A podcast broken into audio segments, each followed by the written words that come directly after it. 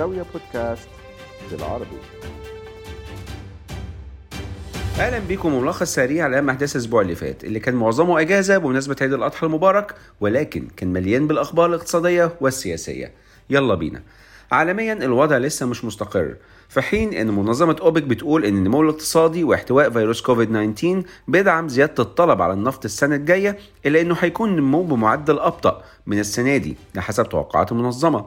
المنظمة بتتوقع انخفاض معدل النمو الاقتصادي العالمي من 3.5% السنة دي ل 3.2% من عشرة في 2023 وإن الطلب هينمو ب 2.7 مليون برميل في اليوم ل 103 مليون برميل يوميا في المتوسط في 2023 وده مقارنة بنمو ب 3.4 مليون برميل يوميا السنة دي.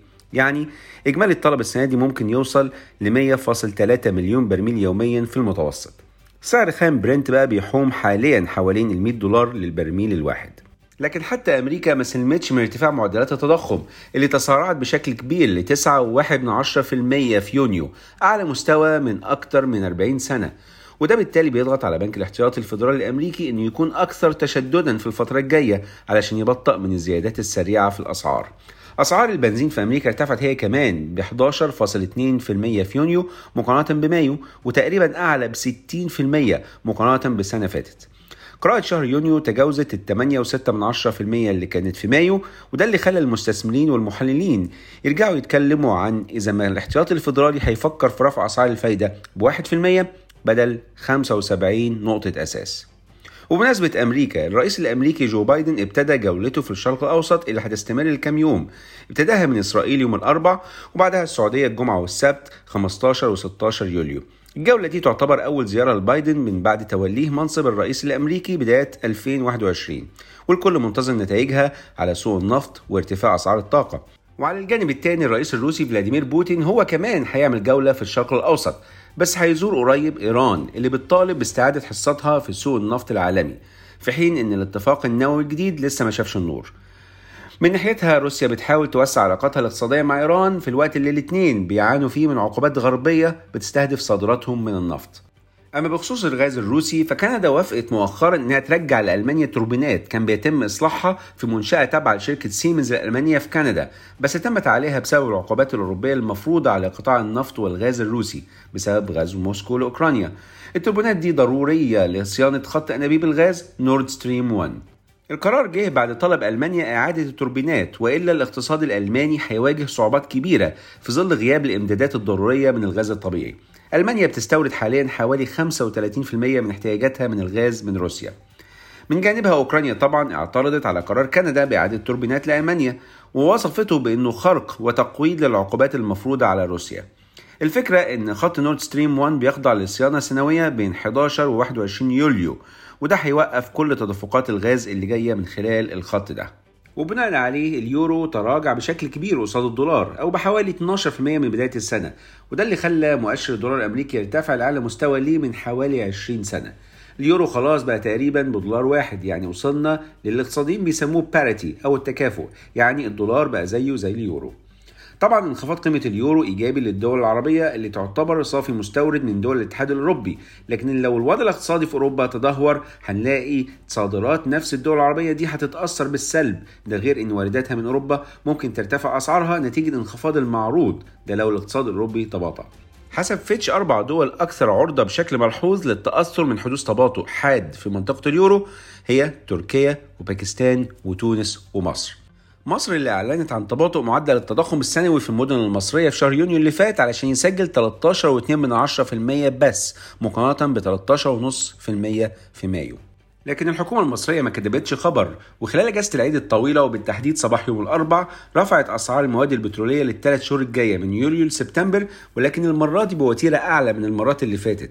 مش بس كده ده القرار كمان تضمن زيادة سعر السولار لأول مرة من أكتوبر 2019 الحكومة المصرية كانت بترفع أسعار البنزين ب 25 قرش في المرات اللي فاتت لكن المرة دي الرفع كان بين 50 قرش وجنيه بنسب متفاوتة من 5.7% ل 10.3% أما لتر السولار فارتفع ب 7.4% وسعر توريد طن المازوت لمعظم الصناعات ارتفع ب 8.7% ل 5000 جنيه للطن لكن تم تثبيت أسعار المازوت المورد للصناعات الغذائية والكهرباء.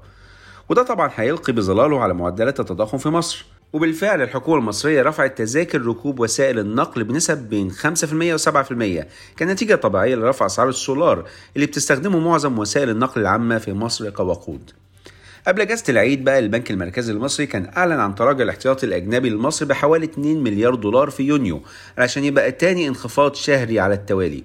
الاحتياطي الأجنبي المصري انخفض ل 33.4 مليار دولار بنهاية يونيو وبكده يكون انخفض الخمس تقريبا من نهاية 2021 ونروح لسريلانكا اللي رئيسها هرب من البلاد بعد اندلاع احتجاجات كبيرة ضده نتيجة تردي الوضع الاقتصادي. ووصلت لحد اقتحام مقر إقامته واللي عليها فوض صلاحياته لرئيس الوزراء بعد فرض حالة الطوارئ في البلاد. في الإمارات شركة الطيران الإماراتية فلاي دبي علقت رحلتها لمطار كولومبو عاصمة سريلانكا لحين إشعار آخر. ولسه في الإمارات اللي اعتمدت حكومتها قرار بمنح موظف الحكومة أجازة تفرغ لمدة سنة كاملة ممكن يحصل خلالها على نص راتبه. والهدف تمكين موظفي الحكومة من تأسيس وإدارة أعمالهم الحرة. الإمارات كانت أطلقت مبادرة موطن ريادة الأعمال لمساعدة رواد الأعمال والشركات الصغيرة والمتوسطة وبتستهدف تأسيس 20 شركة مليارية خلال العشر سنوات الجاية. وننهي البودكاست بخبرين من اليابان ومن أمريكا. في اليابان رئيس الوزراء السابق شينزو آبي صاحب 67 سنة تم اغتياله إثر تعرضه لإطلاق نار وهو بيلقي كلمة في حملة انتخابية في اليابان. الغريب إن العنف السياسي نادرا ما بيحصل في اليابان نتيجة فرض قوانين صارمة على حيازة الأسلحة. القاتل اللي نفذ عملية الاغتيال كان رجل سنه 41 سنة وكان بيشتغل في البحرية اليابانية حسب وسائل الإعلام. آبي كان رئيس للوزراء لأطول فترة في تاريخ اليابان على فترتين مرة من 2006 ل 2007 وبعدها من 2012 ل 2020 قبل ما يستقيل لأسباب صحية. آبي كان عمره 52 سنة لما بقى رئيس للوزراء في المرة الأولى وبالتالي يعتبر أصغر رئيس حكومة في اليابان.